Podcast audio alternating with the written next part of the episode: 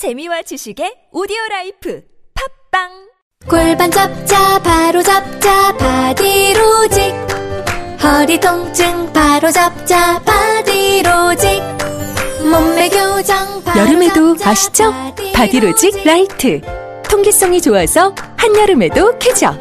신축성은 여전해서 내 몸에도 최적.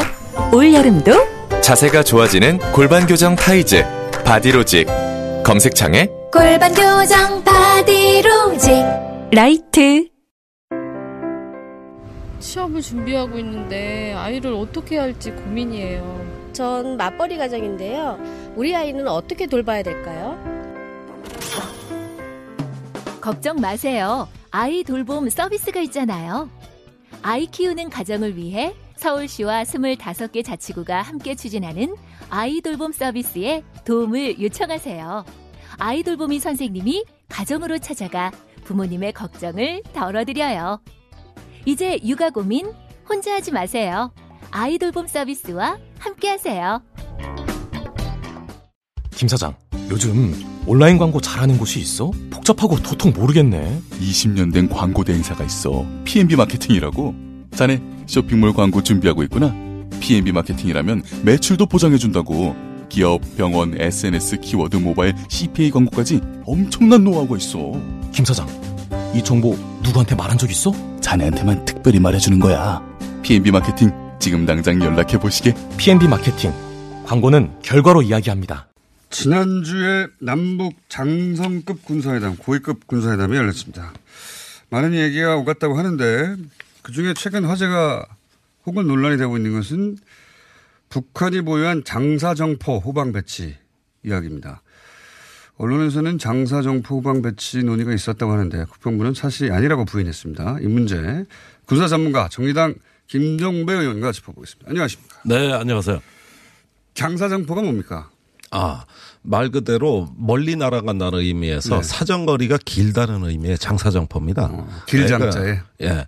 아니, 전 세계 그래, 재래식 대포 중에 네. 70km를 날아가는 대포가 있다. 이거 포병 비행, 출신들도. 비행 거리가 70km. 예, 수원까지입니다. 전방에서 쏘면은. 예, 그런데 대단한 예. 이런 포를 전 세계에 갖고 있는 나라는 북한밖에 없어요. 물론 그 중에 최고 성능의 장사정포가 이렇단 얘기고 70km. 작은 것도 어 뭐 지금 어 170mm 장사정포가 있고 240mm가 있는데 작은 것도 40km 뭐 50km는 나온다는 얘기거든요. 그 정도 사거리도 대단한 겁니까? 서울이 다 해당되죠. 잠실 운동장까지. 애초 거기서부터 어, 그러니까 북한은 기본적으로 휴전선부터 이제 수도권을 상정하고 개발을 했겠죠. 이런 포도를. 북한의 군사 전략 중에 가장 비정상적인 측면입니다. 이 90년대부터 서울 불바다에 너무 집착을 한 나머지 네. 어, 핵심 장사정포 주력을 군사분계선 인근에 밀집 배치해서 이것이 전부 서울을 향하도록 했습니다. 그 결과 군사적으로는 우리 입장에서는 불안한데 군사적으로는 북한 입장에서는 취할 수 있는 전략이죠. 사실. 아니죠. 이렇게 그 민간인 거주 지역을 대량으로 불바다 위협을 하는 것보다는 네. 상대방의 군사력을 차단하고 억제하는데 주안점을 줘야 되는데 이렇게 한 군데 밀집해서 서울을 향하게 할 경우에는 그것은 전투라기보다는 어떤 그 뭐 일종의 어떤 대량 보복 이러니까 우리 입장에서는 사실은 이건 북한의 정상적인 군사 전략이 아니라 그들의 전략 문화가 서울 불바다에 지나치게 집착해 있구나. 상징성이 크니까요. 그렇습니다. 예, 그런 면에서는 또 합리성이 있다고도 볼 수 있는 거죠. 그렇죠. 예. 군사적 군사적 합리성만 있는 거죠. 군사적 합리성. 예. 그렇게 이제 장사정포라는 게 거의 미사일 수준이네요. 70km 날아간다면. 근데 지금 이 장사정포 이야기가 참 묘한 때 나왔는데 지금 제가 전방부대를 다니면서 두 가지 이야기를 듣고 있습니다. 우리가 기존에 알고 있던 그 170mm, 240mm 방, 장사정포 외에 2015년에 북한이 열병식에서 처음으로 선보인 신형 방사포, 네. 신형 장사정포예요. 이게 300mm급이 있다는 건데 네. 그게 이거는 사정거리가 150km. 그러니까 포가 아니라 거의 미사일. 미사일, 예. 예, 단거리 미사일에 해당되는 건데 네. 이게 전방부대에서 어떤 부대는 실전에 배치됐다고 주장하고 음. 어떤 부대는 아직 아니라고 주장하고 있습니다.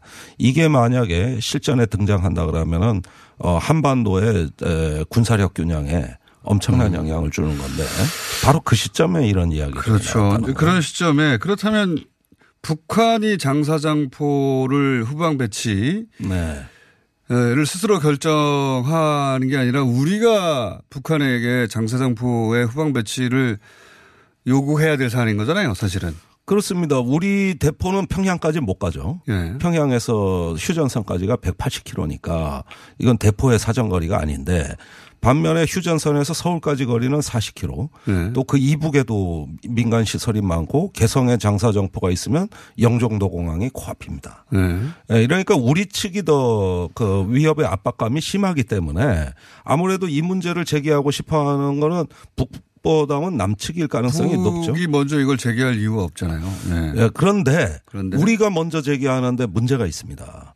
어떤 문제가? 있냐면 북한은 장사정포를 후방에 뺄 때가 많습니다. 근데 네. 우리는 후방에 땅값이 너무 비싸요. 아, 문제는 서로 물려야 되는데 서로 후방 배치를 할 경우에 네. 우리 장사정포를 후방 어디 갖다 놓죠? 서울 인근에? 그건 저는 모르죠. 땅값이 의원님도 모르시는 예, 거예요. 천문학적으로 들 건데 그냥 창고에 음. 넣어두려면 문제가 없죠. 후방 부대 갖다 놓으면 되지. 그러나 전투 배치를 후방으로 하려면은 어마어마한 부지가 필요하게 되고 그 땅값을 어 우리 군은 부담을 못 합니다. 그래서 어 옛날에 아, 군비 그런 통제를. 연구할 때 후방 배치보다는 감축을 주로 선호했던 어, 습니다. 사실은. 음, 차라리. 예. 그래 동수 감축. 차라리 에, 없애는 게 어떠냐. 이런 게 군비 통제 그 저 구상에는 나와 있는 얘기예요. 우리 측의 이해로는 그렇긴 한데 음. 그렇죠. 북한은 뒤로 물리는 게 문제가 없을 거 아닙니까? 문제 없죠. 다 자기네 뭐 고- 공유진데. 네. 국- 국유지니까 네. 결정만 하면 할 수 있지만 우리는 땅을 사가지고 그건, 그- 그건 불가능하겠네요. 거의 불가능합니다. 특히 수도권에서. 그래서 전투 배치 형태로 후방 배치는 우리가 더 어렵기 때문에 우리가 제기하고자 하는 동기는 강하지만 실현 가능성에 있어서 어, 상당히 이것은 난제가 음. 그러니까. 근데 이제 그 고위급 장성급들이 나왔으니까 예. 네. 고위급들이 나와서 군사회담을 하면 이제 큰 건들을 얘기할 텐데 그 일단은 그 DMZ를 평화지대로 만들자는 얘기는 네. 나왔다는 게 이제 인정이 됐고 네. 그거는 뭐 이런 얘기 나오기 전부터 일반들의 시민들의 상상력 속에서 이미 있었죠. 예. 그렇습니다. 예, 그 안에 이제 지뢰는 어떻게 그 제거할 것인가 뭐 이런 현실적인 문제가 있으나 거기를 완전한 그 이제 군그 비무장지대 말 그대로 네. 지피도 없애고 다 없애버린다는 거 아니겠습니까 지금? 예, 전방 초소 지피 네. 철수하자는 얘기입니다. 예. 그러니까요. 그 다음은 어떻게 될지는 모르겠으나 일단 군사적인 시설물들을 다 걷어내 버리자. 음. 이 얘기는 뭐 되어 가는 것 같은데 이제 그 뒤에 지금 얘기한 장사 장포를 어떻게 해결할 것인가가 네.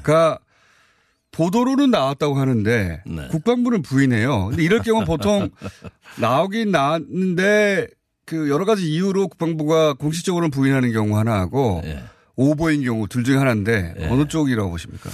어, 저는 그 이야기는 실제 안 나왔을 것으로 봅니다만은 네. 우리가 준비한 전략 중에는 하나였다고 봅니다. 아하. 어, 그날은 나오지 않았어도. 예, 그날은 안 나왔어도. 그러니까 나온다는 얘기입니다, 앞으로. 음. 어, 그런데 청와대 쪽에서는 네. 좀 국방부보다 속도를 높이고 싶어 하기 때문에 군인들은 항상 뭐 당연히 여기서는 보수적일 수밖에 없죠. 아니 저는 네. 그 지금 장성급 회담을 꼭 해야 되는가에 의문이 있어요. 우리가 2007년에 일곱 번 장성급 회담했지 않습니까? 그게 남북 관계를 촉진한 게 아니고 맞습니다. 다 깨는 역할만 했어요. 맞습니다. 그때 저기 맞습니다. NLL 문제 또 뭐 저기 어, 그 남북 그 군사 어떤 그 협력하는 문제, 군비 통제 문제. 아 노무현 대통령도 김정일 위원장하고 협의 잘했죠. 또 통일부가 NLL 문제로 맞습니다. 북한의 수산 협력 잘했죠. 보니 그러네요. 이거 다 어디서 깨졌습니까?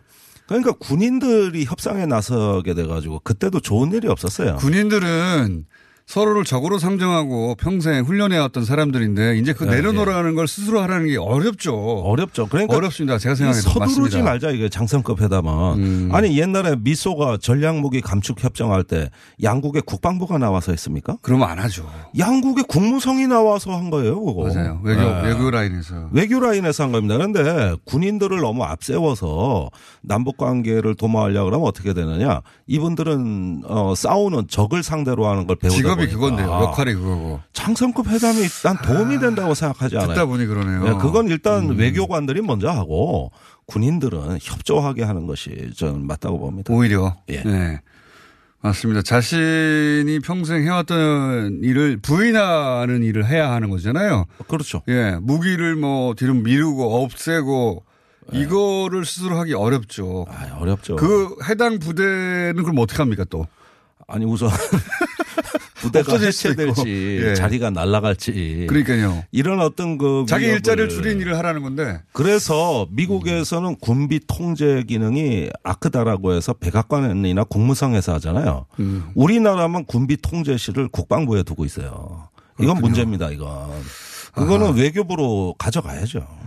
저는 북한 얘기할 때도 가끔씩 나오는 이야기가 어 북한의 군부 얘기 나오는데 네. 북한은 그 소위 수령이 얘기하면 모든 명령이 일사불란하게 전달되고 네. 아무런 갈등이 없을 거라고 착각하시는 분도 있는데 왕정 시대에도 이 사람이 모여 있고 조직이 있으면 다 갈등이 있는 거예요. 아무리 왕이 얘기해도. 음, 거기 모반도 일어나기도 하고. 그러니까 북한인이라고 해서 군부에 불만이 생기는 걸 일방적으로 다 무시하거나 그럴 수는 없는 구조일 거란 말이죠. 맞습니다. 근데 이런 군인들끼리 서로 얘기하다가 뭐 서로 감정 상하거나 아니면 뭐 그거 위험한 위험성이 있네요. 네. 예, 그 대표적인 게 이제 노무현 대통령 시절에 5차, 6차 장성급 회담 NLL 문제 풀려고 만든 겁니다. 네. 아, 그런데 풀기는커녕 몸싸움까지 벌어지지 않습니까? 그리고 남북 정상회담 끝나고 나서 또 열립니다. 네. 그런데 거기서 결국 NLL 문제는 합의가 안 되고 어, 김, 양 정상 간에 합의된 것도 이행이 안 되는 이런 싸움판이 벌어지니까. 그런 위험이 있네요. 예. 그런 면에서 장성급 회담은 필요한 시기가 있을 겁니다. 네. 외교적으로 합의가 다 끝난 뒤에 어, 군축 군비 통제 계획의 공감대를 만들어 놓고 그 다음에 실무적으로 장성급 회담을 하는 것이 어떨까? 어, 그런 점에서는 조금 순서는 조절할 필요가 있다고 저는 봐요. 그, 그 부분 이해했고요. 자, 그리고 그 연합훈련. 예. 네, 한미연합훈련 아주 혼란스럽죠. 이게 지금 어떻게 하겠다는 일단 트럼프 대통령이 내가 연합훈련 어 없애자고 말을 했다고 했는데 누가 말했던지 간에 네. 예. 그 김정인 위원장이 요구했던 트럼프 대통령이 먼저 말했던 어쨌든 북한과 미국 사이에는 공감대가 생긴 것 같고요. 그렇죠? 네. 예. 북한은 원하던 바고 미국도 트럼프 대통령이 그거에 북한의 압박이 되고 그다음에 평화 모드에서는 그래서 안 좋고 더 나아가 돈도 많이 든다. 예. 예, 그렇게 얘기를 했으니까 우리 입장은 어떻게 되는 겁니까? 자, 그날 거의 저 우리 정부 그 중에서도 국방부가 멘붕에 빠진 것 같습니다. 네. 예, 그 직후에 지난주에 열린 남북 장성급 회담에서 드디어 이 문제가 네. 북한 측으로부터 강하게 압박이 들어왔고요. 그저 우리 국방부는 들은 얘기가 없거든. 아직은 안, 안 왔거든요. 네. 아직 안 왔거든. 한국까지 안 왔어요. 예, 미국 우선은 말이고. 예. 한국까지 온 건 고사하고 미 국방부조차도 혼란에 빠져 있는 예. 거예요. 트럼프 대통령 머릿속에 있는 겁니다, 지금. 예. 예. 그러니까 이게 한미 국방 라인에서도 지금 협의가 안 되는 상황. 아직, 아직도 안 되고 있습니까? 그래 이제 미 국방부가 트럼프 뒤를 이제 쫓아가고 있는 형국이니까 저는 약간 시간이 걸릴 거라고 봐요. 그러는 와중에 장성급 회담이 덜컥 열린 겁니다. 어. 그러니까- 타이밍이 또 안 맞네요. 그러니까 분위기가 어때졌을까?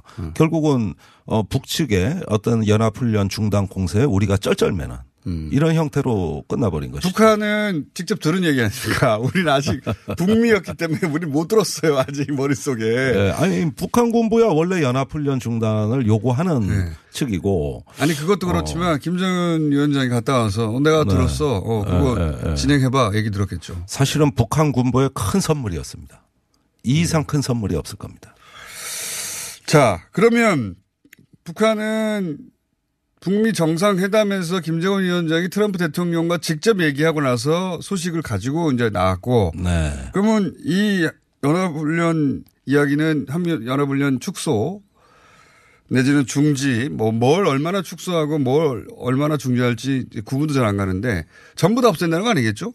아니 저는 그 중단이 아니라 축소 완화 정도 이야기하지 않을까 이 정도로 전망했었어요. 네. 예, 저야 뭐 항상 예측이 틀리니까 어, 그때 또 한 번 틀렸습니다만은 트럼프가 얘기한 건 중단입니다. 그러니까요. 말은 그렇게 했어요. 예. 워게임을 중단하겠다고. 예, 워게임. 그리고 어, 을지 프리던 가디언 훈련 자체가 워게임이 맞습니다. 그거 CPX라 그래서 네. 지휘소 훈련 위주로 되는 전쟁 연습이에요. 네. 그 연습이 영어로 워게임입니다. 네. 그런데 이게 뭐 모욕적인 용어라 그러니까 하지만 아주 정확한 용어를 구사하면서 트럼프가 네. 비용이 얼마 들고 그 워게임이고 이런 얘기를 했을 때 어, 그냥 한 얘기가 아니라 검토하고 하는 얘기로 봐야 돈이면 되고요. 800억에서 한 1000억 든다고 하더라고요. 미군. 네. 한번 훈련할 때. 돈 많이 들긴 많이 들어요, 보니까. 그것도 적게 잡은 겁니다, 사실. 아, 그래요? 예. 그 항공모함 같은 거 한 번 뭐 오는데 100억 원 든다 그러는데 제가 알기로는 거의 그 8, 9배 들어요. 시동? 거는데 원자로 가동해서 그, 저, 해- 항모 전단이 다 오는 건데 거의 천억 원. 음, 돈을 천억 많이- 원. 1억 달러예요. 많이 들긴 많이 드네요. 아, 그냥 시동 한 번 거는데 1억, 1억 달러라니까. 그 전단이 다 움직이는. 그러니까 아마 트럼프 대통령이 이제 사업가 출신으로서 야, 이거 전쟁도 안 하는데 매년 이 돈을 왜 쓰고 있는 거야? 이런 눈, 눈에 걸린 대목이기도 한 것 같고요. 실제. 맞습니다. 네. 예. 그리고 이제 북한도 아니 우리 평화 얘기하자고 그러는데 우리는 핵을 줄이는데 니네가 핵 싣고 항공모함 오면 그게 무슨 소리냐 이런 요구도 했을 것 같고 음. 네. 이해가 맞아 떨어졌는데 근데 지금 분위기상에서는 어쨌든 연합훈련은 그 3대 연합훈련이라고 하는 거는 중단되는 거고 그렇죠? 중단될 가능성이 높은 거죠. 어, 물론 이제 어, UFG, 을지 프리던 가디언 8월에 있는 거, 또 4월에 개최되는 그 키리졸브 훈련, 네. 또 전시 증원 연습이나 어떤 실병 기동이 수반되는 어, 독수리 훈련 등 이런 어떤 한미연합 훈련 전체의 운명은 제 생각에는 어, 북한과의 협력 여부에 따라서 상당 부분 축소 내지 중단 쪽으로 조정될 가능성이 있다. 아, 그렇게 보여집니다. 아마도 이렇게 될 경우에 미 군부 쪽에서도 상당한 반발이 예상됩니다. 군인들은 네. 축소하면 다 싫어하죠. 아, 더 많은 자원을 예. 예, 더 많은 예산과 원하죠. 예. 예. 이런 더 많은 무기는 더 많은 예산과 더 많은 인력 그리고 더 많은 영향력을 의미하는 건데 부처, 음. 네. 부처로서도 그렇고 그렇습니다. 군인들은 다 싫어하겠네요. 예. 네. 근데 어쨌든 트럼프 대통령이 저렇게 나오면 미국 대통령이 그렇게 한다는데 막을 수 없는 거 아닙니까? 아, 그런데 트럼프가 이런 부분을 좀, 어, 관료 사회 내에서 중지를 모아가지고 짜임새 있게 간다기보다는 혼자 쭉 앞서가는 경향이 있기 때문에 불안해 보이는 것도 사실입니다. 그게 미국, 미국 주류 언론들이 항상 하는 얘기입니다. 네, 그 예. 미국의 어떤 그 정책 집행이라는 거는 어, 트럼프가 이제 상대 국가를 그 상, 설득하는 측면도 있지만 미국 내 관료 집단 설득 문제도 굉장히 중요하거든요. 그건 안 하는 것 같아요. 그러니까 제가 아, 아니 아 저렇게도 국정이 되는구나.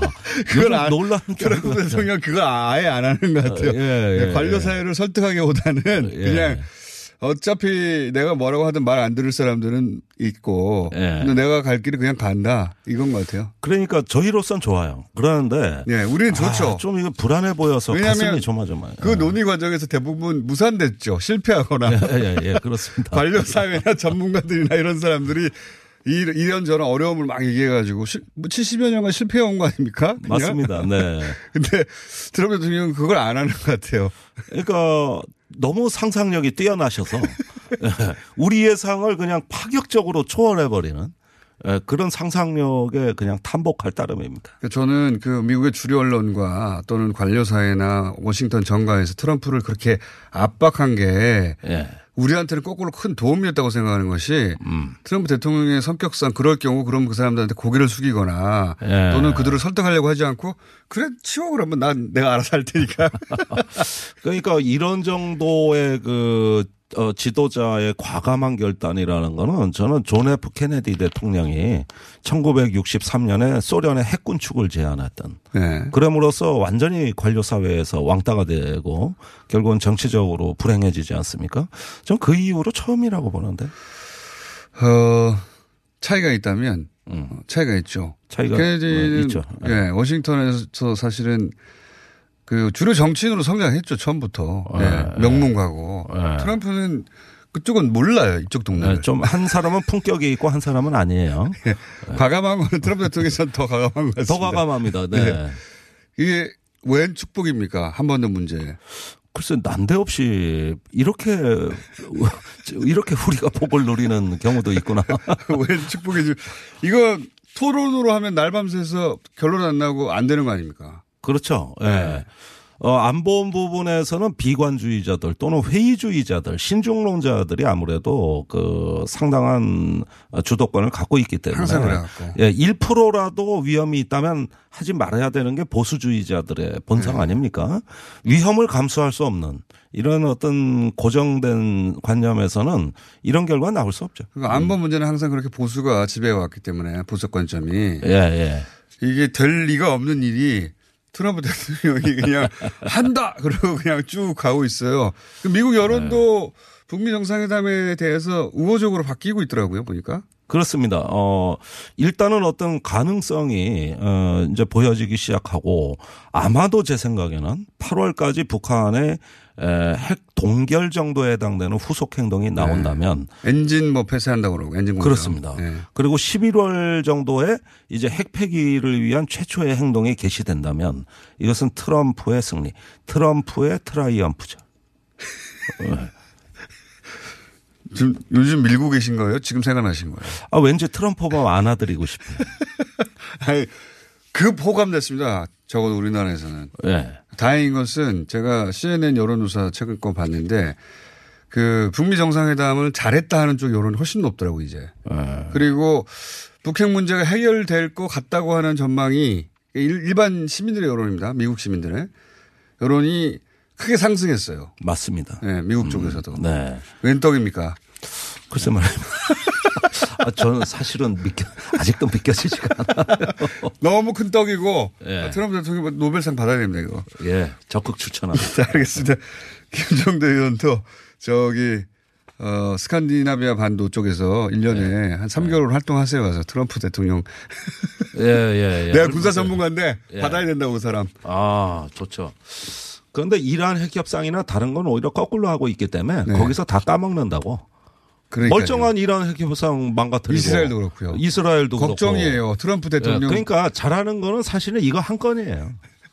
요거 한 건만 한국에만 복이고 네. 전 세계엔 재앙이 맞죠. 그 말 딴 데 가서 하지 마시고요. 네. 여기까지 하겠습니다. 정의나의 김종대 의원이었습니다. 감사합니다. 감사합니다. 오빠, 우리 어디 가는 거야? 정수 가지. 와, 우리 말 타러 가는 거야? 그렇게 좋아? 고민하지 말고 장수로 오세요. 온 가족이 즐기는 승마 체험과 국내 최대 규모의 말역사 체험관 등 장수에는 정말 볼 것, 누릴 것들이 넘쳐난답니다. 말의 심장 소리를 직접 느껴보는 장수에서의 하룬 여행. 장수는 항상 가까이 있습니다. 주말 여행은 장수로. 승마 체험 예약은 063-350-5486. 오빠, 나 요즘 고민 있어. 뭔데? 헤이브로 올인원 파워바를 아는 오빠한테 줬는데, 아, 요즘 이 오빠 너무 섹시해. 응? 왜? 향이 좋아서 샤워할 때마다 쓴다는데, 그 향이 온몸에 배가지고 은은하게 향이 나는 게 엄청 설레는 거 있지? 그래. 그럼 나도 써볼까? 진짜 꼭 한번 써봐. 이거 완전 물건이라니까? 여자의 마음을 훔치는 향수 비누 헤이브로 올인원 파워바 포털에 헤이브로를 검색하세요. 헤이브로. 오늘 녹음 끝나고 한 잔? 술 끊는다며. 새해가 되면 술 끊겠다는 결심들 많이 하시는데요. 네. 쓸데없는 짓 하지 마시고요. 네, 술 친구미 있잖아요. 아니 다들 술자리만 있으면 오라고 난리잖아. 술친금 들고 가야지. 술친금을 그렇게 퍼주니까 부르지. 술친금이 있어야 술자리가 오래 간단 말이야. 내 친구들이 전부 다 술친금 인정했어. 오빠도 한 잔 콜? 그렇다면 가지야. 네이버에 술친금을 검색하세요. 멀쩡합니다, 진짜. 해결했어? 은행 갈 시간 없어서 어떻게 해야 하나 고민 중이야. 아직도 은행에 간다고? 은행 도착해서 번호표 뽑고 기다리다 보면 점심시간 끝! 그럼 어떡해? 하나은행 이지페이론이 있잖아. 스마트폰만 있으면 앱 설치 없이 공인인증서 없이 3분 이내 은행 대출 된다고. 와, 정말 쉽다. 오빠 최고. KEB 하나은행 이지페이론. 팟빵 앱 순위 페이지의 배너를 참고하세요.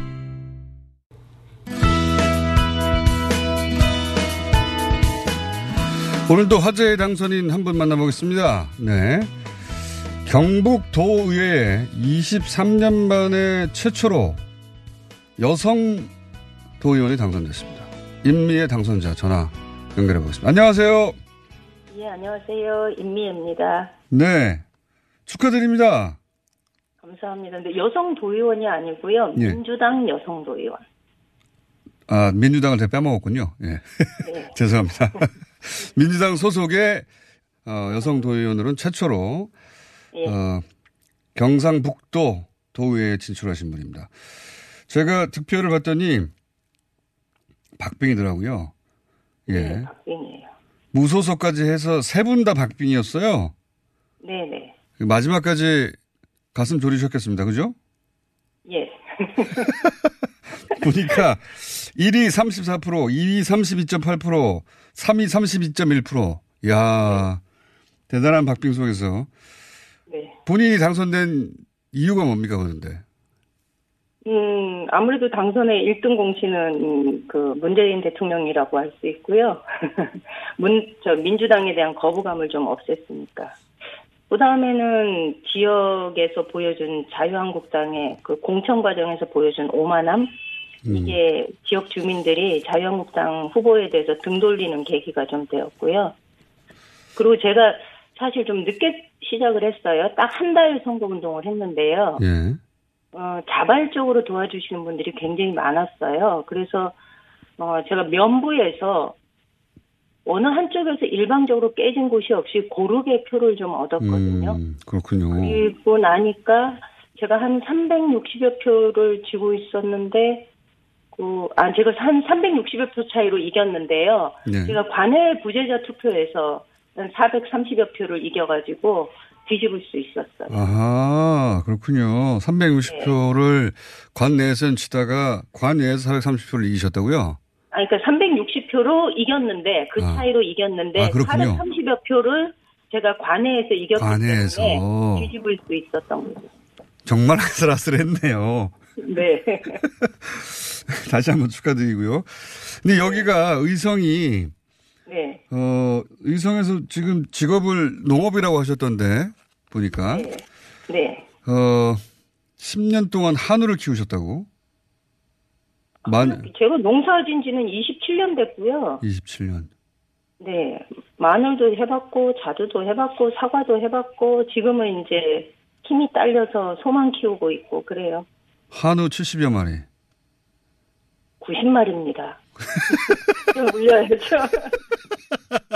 언론 보도는 70마리라고 돼서 70마리라고 했더니 90마리. 그런데 끼났어요. 근데 보니까 학생 운동을 이제 총학생 회장으로 학생 운동을 하셨는데 갑자기 90년대 초반에 왜 농사지으러 가셨어요? 음, 그때 뭐, 우루과이 라운드 체결되고 이러면서 농촌이 어렵다는 얘기가 굉장히 많았었어요. 우리 농협, 농업. 농화를 가시는 정도에 그치지 않고 왜 아예 농사를 짓기로 하셨어요? 음, 그게 좋아하는 사람이 농사를 지으러 간다 그러니 따라간 거죠. 좋아하는 사람. 저희가 그것 때문에도 연결했는데 저희 뉴스 공장에도 많이 나오신 김영건 의원 네, 어, 남편이시죠? 예. 네, 네.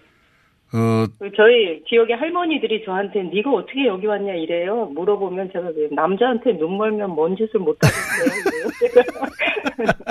최초의 여의도와 도의원에 각각 진출한 최초의 부부 의원입니다. 그래서도 저희가 연결했는데 그 김영건 의원이 어, 학생 운동 하다가 나 농사 지러 갈래 그랬더니 같이 가신 거예요?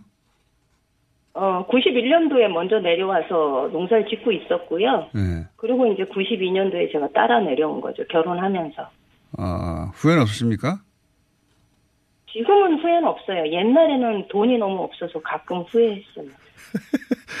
농촌에 오신 걸 후회하셨어요? 결혼하신 걸 후회하셨어요? 그게 다요. 두 개 다. 아, 이런 거 안 물어보실 줄 알았는데.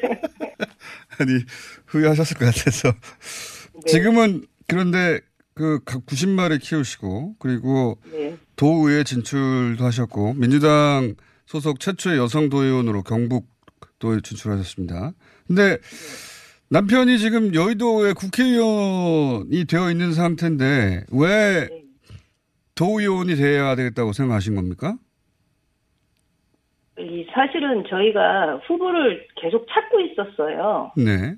후보를 지역에 이 민주당 후보에 대한 요구가 있어서 계속 후보자를 찾고 있었는데 이 시기는 촉박해지고 또 원래 중신회비 중신서도 안 되면 자기 딸 준다면서요. 그러다가 어떻게 제가 이제 5월 9일 날 후보 등록을 하게 됐어요. 음. 그게 이제 지역의 요구가 있으니까 그 짐을 인- 음. 제가 떠맡을 수밖에 없었던 거죠. 아, 보니까 의성 군, 군의, 군 의원도 하셨군요. 이미 2006년부터. 예, 처음 등장하신 게 아니군요. 네. 예, 이미 12년간, 어, 군의회 활동도 하셨고, 어, 혁신이, 새정치민주연합, 민정 전신, 혁신이 공동 대변인도 하셨고, 아, 활동을 하셨군요. 갑자기 등장하신 게 아니군요. 죄송합니다. 제가 2006년도 하고 2010년도 하고 8년 했어요. 군의원을 네. 두 번을 했고 그 다음에 제가 세월호 사건 나면서 어, 이제 좀 쉬었죠. 정치에 별로 관심을 안 갖고 싶어서 쉬었다가 그 혁신위원으로 올라가서 일을 좀 했고요. 그리고 다시 지역에서 다시 청년 농업인들하고 뭐 이러저러한 시도를 하면서 조용히 살았는데 이게 2018년도 지방선거에서는 민주당 후보에 대한 요구가 지역에서 자연스럽게 많이 나오더라고요. 그러다가 제가 짐을 짊어지고 그, 그, 김영건 의원, 어, 남편 되신 김영건 의원은 이렇게 비례기 때문에 선거에서 이겨본 경험이 없어요. 그렇지 않습니까? 100점 100패예요. 100점 100패. 승률, 승률이 빵이에요. 승률이 빵이야. 승률 100%고요. 그러니까요. 진정한 선거의 달인은 부인입니다. 비례 끝나면은 여의도에 한번 도전해 보실 생각 없어요? 음, 저는 여의도 정치에는 별 관심이 없고요. 예. 지역을 바꾸는 거는 관심이 굉장히 많아요. 그래서 기회가 된다면 제가 이번 선거 끝나고 나니까 많은 분들이 기대 심리가 높아지잖아요. 그래서 예. 다음번엔 의성 군을 좀 맡아주면 좋겠다 이런 이야기들을 아, 네, 하셨죠. 의성 군수? 네네. 아, 여성 최초의 지금은- 의성 군수. 네. 지금은 도의회 활동을 잘 해야 민주당의 실력을 보여주자 이게 제 어, 각오기 때문에 국회의원보다 군수가 더 멋있습니다. 경북에서 최초의 어, 민주당 소속 여성 군수. 민주당으로도 최초의 군수 아닙니까, 그럼? 그렇죠. 민주당 최초이자 민주당 소속 여성 최초 군수. 아. 그때쯤 군수라는 게 네. 그 조그만 인구 5만 3천의 인구를 두고 예산 6천억 원을 가지고 이 군을 디자인하는 거잖아요. 이게 굉장히 음. 재미있고 보람 있는 일이거든요. 출마 선언을 4년 일찍 하시는 겁니까? 아, 그거는 아닙니다. 아, 저 저희 길게 하고 싶은데 생각보다 너무 재밌어가지고 주어진 시간은 여기 다 됐는데 네. 두 분이 한번 같이 나오십시오 스튜디오에. 가끔 그 김영근 의원 사안 있을 때마다 나오시거든요. 예. 제가 지역에서요 절대로 같이 안 다녀요. 그래요? 부끄러우십니까? 네.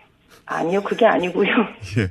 제가 남편이 국회 갔을 때 그런 얘기 했어요. 나는 이 의원의 사모님으로 머무르는 거 원하지 않는다. 이렇게 얘기했어요. 그러니까 같이 오셔가지고 제가 질문은 따로 활동해요. 어, 질문은 제가 임미애 당선자에게만 하려고요. 아, 네, 그럼 좋습니다. 네, 그러면 다음에 약속 한번 잡기로 하고요. 오늘 여기까지 하겠습니다. 감사합니다. 예, 고맙습니다. 예, 꼭 한번 모시겠습니다. 더불어민주당 임미애 경북 도의원 당선자였습니다.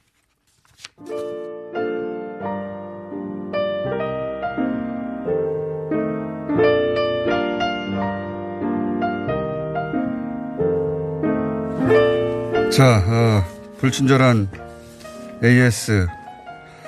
공장장님, 장사 상포가 아니라 장사 정포입니다. 죄송합니다. 어, 삼- 바이오로직스는 정말 뉴스 공장에서만 나오네요. 예. 북미 회담보다 어렵다는 바이오로직스. 앞으로 계속 다루겠습니다. 여기까지 하겠습니다.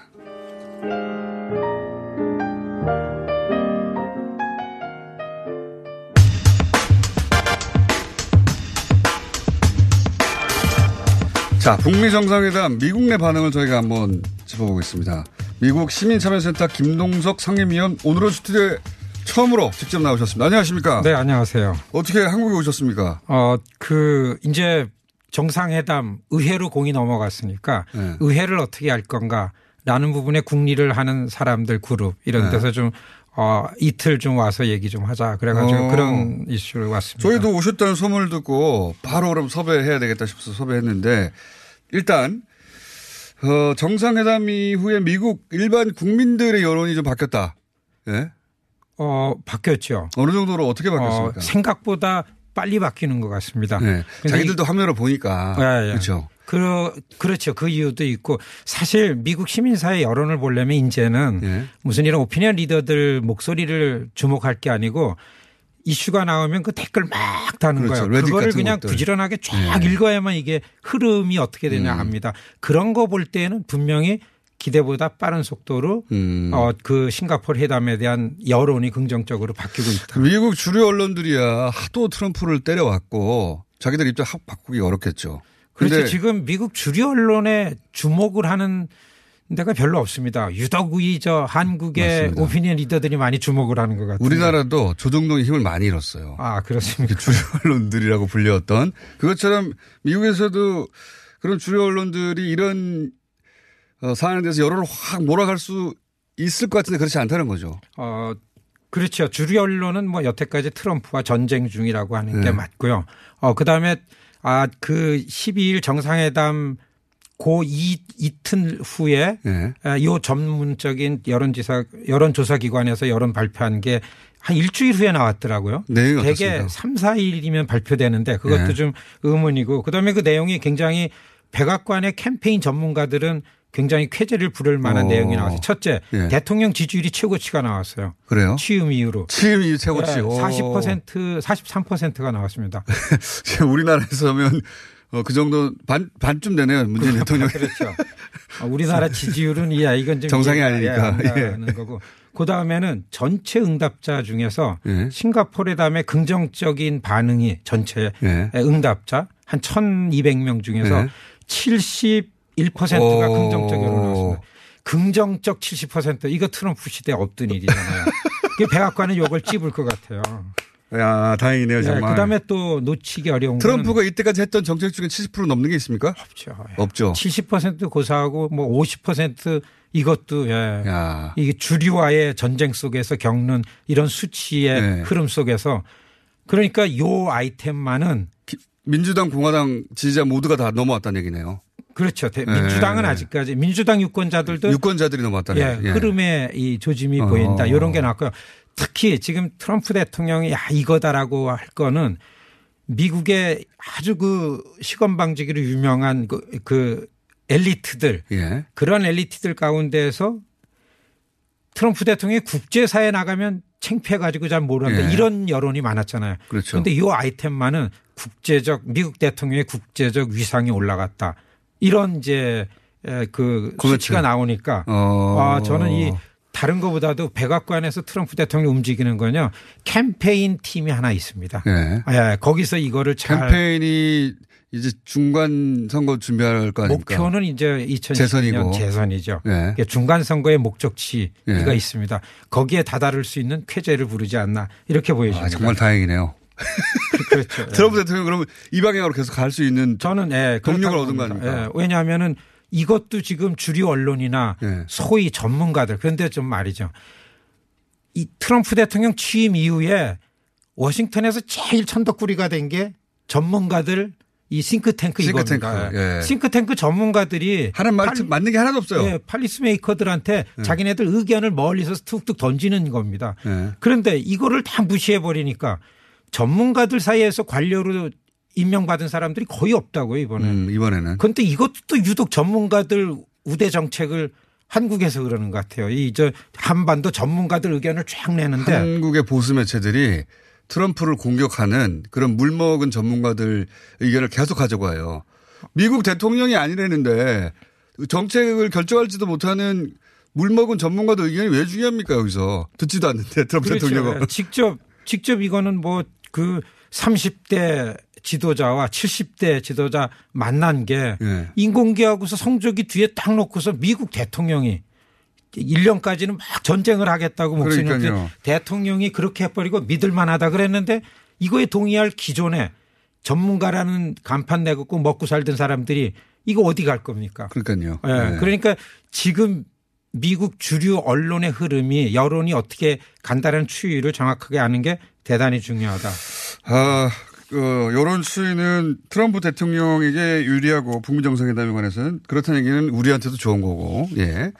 자, 분위기가 그래서 일반 시민의 여론이 그렇게 반전이 됐습니다. 그리고 소위 미국의 대북 전문가들, 대북 전문가 없는데 제가 알기로는 하여튼 전문가 타이틀을. 전문가가 있었는데 다 실패했죠. 네, 일 해결을 못했으니까. 그러니까 네. 그 전문가들은 성과에 대해서 부정적이고 미국 주류 언론들도 계속 부정적인 논평들을 많이 냈지 않습니까? 예. 그 그렇죠. 예. 트럼프 대통령과의 불편한 관계 뭐 유명한 이야기고 이미 오랫동안. 미국 근데 이제 여기서 진짜 궁금한 것은 미국 의회는 어떻습니까? 여기서 이제 통과돼야 되잖아요, 뭔가. 그렇죠. 지금 그 워싱턴의 눈으로 봐야 됩니다. 사실은 네.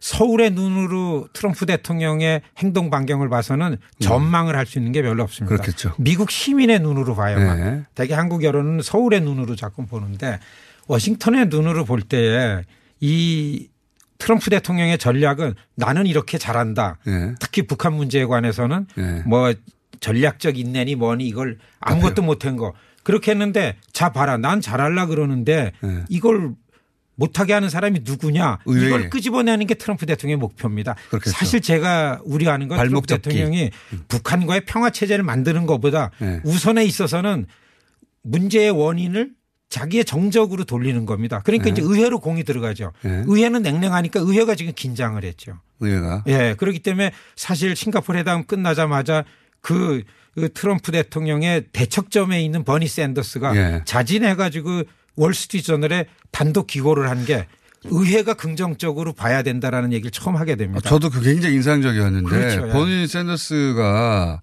트럼프를 때려잡는 데는 1등, 1등 아니었습니까? 그렇죠. 예, 후보 예. 시절부터. 근데 북미 정상회담 후에 가장 먼저 버니 샌더스가 이거 긍정 평가해 줘야 된다고 기사를 써서 놀랐어요, 저도. 그 의회 흐름이 예. 그렇게 지금 빨리 바뀌고 있죠. 아, 바뀌고 있습니까? 예, 이- 이 바닥 여론을 감지했죠. 어. 선거에 했는데. 70%가 지지한다는 것도 봤고, 수치를. 그렇죠. 그래 중간 선거를 음. 향한 공화당 내 프라이머리가 거의 끝나가는데 네. 현직도 불문하고서 트럼프 계열에 있는 후보들이 쫙 나서게 되는 그랬다면서요. 거예요. 예, 그랬다면서요. 그러니까 트럼프 쪽의 후보들이 다 이겼다면서요, 거의. 그렇죠. 예. 워싱턴의 눈은 선거에 초점이 맞춰져 있고 목표는 재선이고 전략적 목표는 이제 중간 선거에 맞춰져 있으니까 의회로 넘어가니까 이제 한국과 평화 체제를 만드는 데에 이, 이 관심이 집중돼 있는 한국인들은 의회를 긍정적. 분위기로 만들어야 됩니다. 그걸 어떻게 해야 됩니까? 3분 사실- 남았는데. 네, 사실 이게 싱가포르 회담 발표되자마자 우리가 마음 바빠, 바빠지셨겠어요. 저는 의회 전문가니까 네. 하원 외교위원회가 가지고서 어 결의안 861번을 만들었어요. 어쨌든 트럼프 김정은 은 회담을 지지하자는 결의안. 네. 근데 이게 공화당 9명, 민주당 6명이 한 개였습니다. 네. 435명 의원 중에. 네. 이게 20명, 20명이면 전체 의회 막겁이 되죠. 네. 올라갔다 안 되면 더 치명적이기 때문에 상정시키지도 못했잖아요. 근데 지금은 선거철이고 네. 그러니까 우리 공장장님 팬들이 미국에 많더라고요. 그분들이 자꾸 이 뉴스 공장 열심히 듣는 대신에 네. 들으면서 할 거는 자기 지역 의원들을 만나봤는가. 어. 선거철에 여러분 사는 지역에 그러니까 계속해서 좀 말씀하실 거는 뭐, 뭘, 그러니까 만약에 미국에서 이 방송을 듣고 있는 교민들이 있다면 지금 이 방송을 듣고 나서 뭘 해야 됩니까? 자기 지역의 국회의원에게 그 의원에게 전화를 해야 됩니까? 그렇죠. 아니죠. 저, 저는 전화도 좀 부족하고 네. 지금 선거철이기 때문에 금요일, 토요일, 일요일은 분명히 의원들이 자기 지역구에 있습니다. 네. 그러니까 한 10명 수준의 유권자가 모여서 10명이 식당에서 식당에서 더 좋은 거면 주머니를 내야 됩니다. 공짜 없어요. 어. 아주 한국 사람들은 그 미국에 사는 분들이 야 세금 내는데 뭐 정치는 돈 기부금. 절대 아닙니다. 그렇죠. 기, 부금좀 내면서 합법적인 한 10명 모여서 그렇죠. 야, 한- 그럼 의원을 불러요? 부르면 숟가락 하나 더 놓고 네. 당연히 오죠 선거철인데 유권자가 아, 10명 정도만 모이면 옵니까? 그레스루트 시대 아닙니까? 지금은 뭐 전문가. 이거 아닙니다. 예. 음. 그래서 그걸 꼭 물어보셔야 됩니다. 공장장님. 알겠습니다. 네 지역의 의원을 만났는가? 이, 당신들 지역의 의원을 그렇죠. 예. 주변 사람 한 10명 정도 이상 모아서 식당으로 불러라. 그렇죠. 숟가락 하나 그리고 놓고. 조금씩 조금씩 돈 모아서 그 사람한테 어 내놓으면서, 예. 내놓으면서 너 진짜 잘한다. 근데 네. 하나 더 해줘라. 평화다. 어. 평화회담 이거 밀어주라. 그렇죠. 서울에 있는 네. 내 가족의 생명의 문제다. 뭐 이렇게 approach 하는 거죠. 미국 시민의 가족의 문제로 얘기를 하는 겁니다. 그렇죠. 외교의 문제가 아니에요. 한, 그러니까 외교나 이런 그 뜬구름 얘기 말고 우리 가족이 거기 사는데. 그게 어려운 얘기 아닙니다. 우리 그러니까 거기 예, 자꾸 서울에다 사는데. 목소리 내지 말고 아. 자기 지역 의원을 만나서 평화의 얘기를 했는가. 예, 이거를 계속 좀 그 remind 해야 된다고. 그래서 식당으로 불러서 이렇게 시- 그 의원들 온다는 거죠. 그 정도 너무. 좋아하죠. 예. 돈을 어느 정도 모아야 됩니까 보통 저 최소한. 성이 있으면 됩니다. 그러니까 최소한 다섯 명 모이면은 네. 최소한 한 500불씩 내놓으면 500 불. 움직입니다. 예. 그럼 움직여요? 아, 움직이죠. 그리고 그런 거를 하려 그러면은 주위 사람들 지금 저 애국심이 많기 때문에 모여집니다. 굉장히 중요한 소식을 오늘 전해드렸습니다. 아, 저는 네. 저 어, 공짜 없다. 네. 예, 특히 이거는 의회가 자기 동네에서 해라. 그렇습니다. 예. 미국 시민참여센터 김동석 상임, 상임이사였습니다. 내일 뵙겠습니다. 안녕!